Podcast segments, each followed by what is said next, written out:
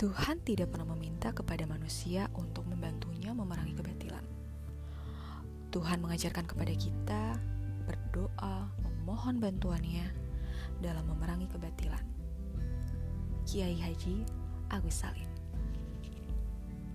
Assalamualaikum warahmatullahi wabarakatuh Teman-teman, pada kesempatan kali ini, Karya akan membawakan sebuah kisah inspiratif dari seorang tokoh Islam nasional, yaitu Kiai Haji Agus Salim.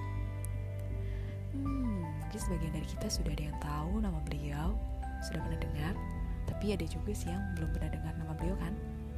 Oke, sebelum kita mencari tahu bagaimana inspiratifnya beliau, Karya akan menjelaskan sedikit biografi Agus Salim. Agus Salim ini bukanlah seorang lelaki Jawa, tapi beliau adalah seorang lelaki Minangkabau yang dilahirkan pada 8 Oktober 1884 dari keluarga jaksa yang bertugas di Kepulauan Riau. Nah, nama aslinya adalah Mas Hudul Haq atau pembela kebenaran. Oh, Masya Allah ya namanya. Nah, jadi kenapa disebut Agus Salim ya? Jadi gini loh ceritanya. Agus ini diambil dari julukan seorang pengasuhnya ketika masih kecil. Jadi sering dipanggil Gus, Agus, Cap Agus. Maka beliau disebut Agus.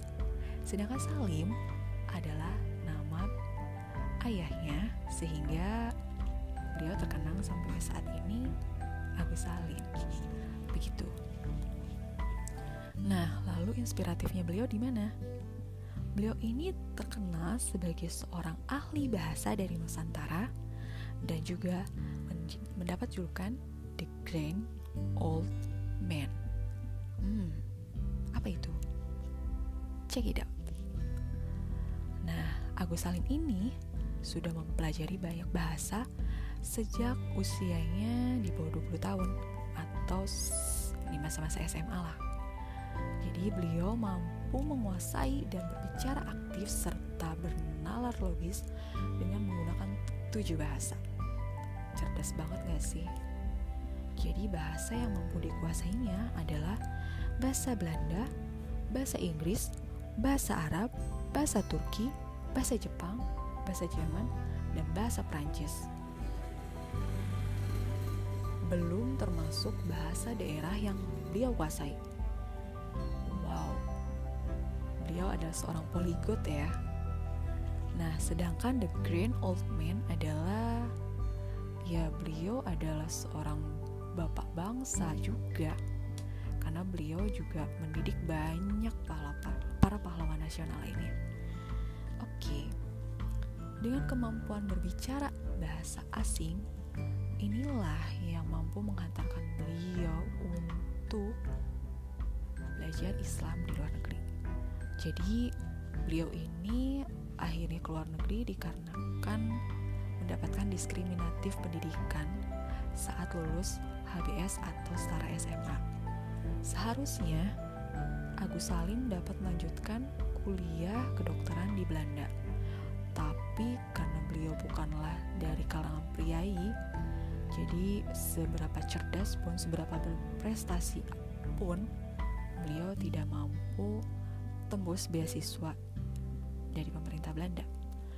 Jadi dengan berat hati akhirnya Agus Salim memilih menjadi seorang konsultan kolonial yang akhirnya ditempatkan di Mekah.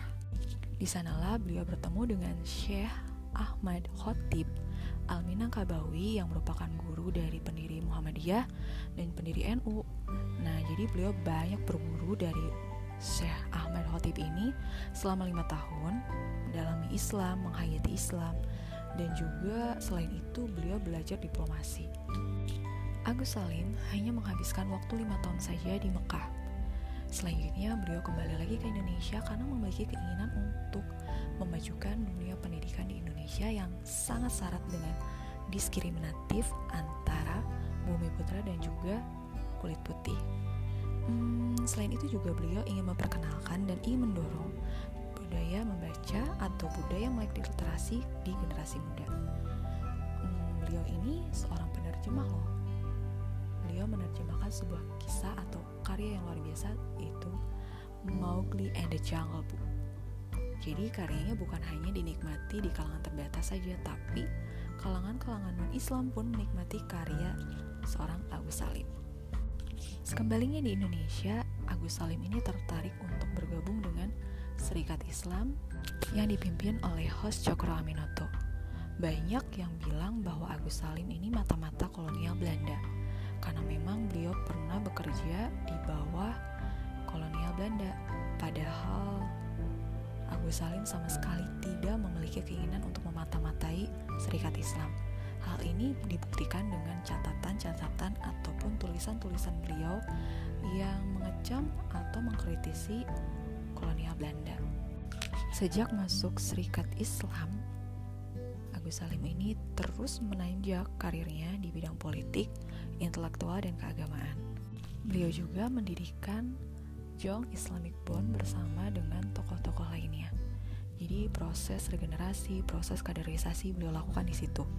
Pasca kemerdekaan, beliau bergabung dengan Partai Masyumi dan kemudian beberapa jabatan diamanahkan kepada beliau seperti Menteri Muda Luar Negeri, Menteri Luar Negeri, dan juga selain itu di bidang intelektual dan keagamaan beliau sering menjadi dosen tamu di beberapa universitas luar negeri. Salah satunya adalah di Cornell University Amerika Serikat dengan kajian yang membawakan pergerakan dan cita Islam Indonesia. Dan tentunya ini dibawakan pakai bahasa asing ya. Hmm, dari sini karya yang menjelaskan bahwa kemampuan literasi, kemampuan linguistik yang dimiliki oleh Agus Salim mampu menghantarkan beliau memiliki karya-karya yang luar biasa. Karya di bidang politik, karya di bidang intelektual, karya di bidang keagamaan. Jadi dapat disimpulkan bahwa karya-karya Agus Salim ini benar-benar tidak dikotomi. Artinya tidak dipisahkan antara ilmu dunia ataupun ilmu agama. Keduanya bisa adu manis dan iringan sehingga menciptakan karya yang ciamik. Hmm, selain itu, Agus Salim juga menemukan keunikan dirinya di usia muda. Apakah teman-teman siap mencari keunikan diri di usia muda dan menjadikannya karya terbaik sehingga mampu menjadi amalan terbaik Allah? Wow, Mari kita bertumbuh bersama ya teman-teman. Sampai jumpa lagi di kisah inspiratif selanjutnya. Assalamualaikum warahmatullahi wabarakatuh.